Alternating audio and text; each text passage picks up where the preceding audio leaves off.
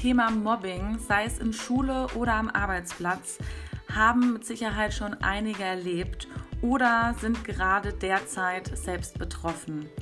Ich möchte mit euch über dieses Thema hier sprechen, genauso auch über Depressionen und andere psychische Erkrankungen und auch über die Psychiatrie.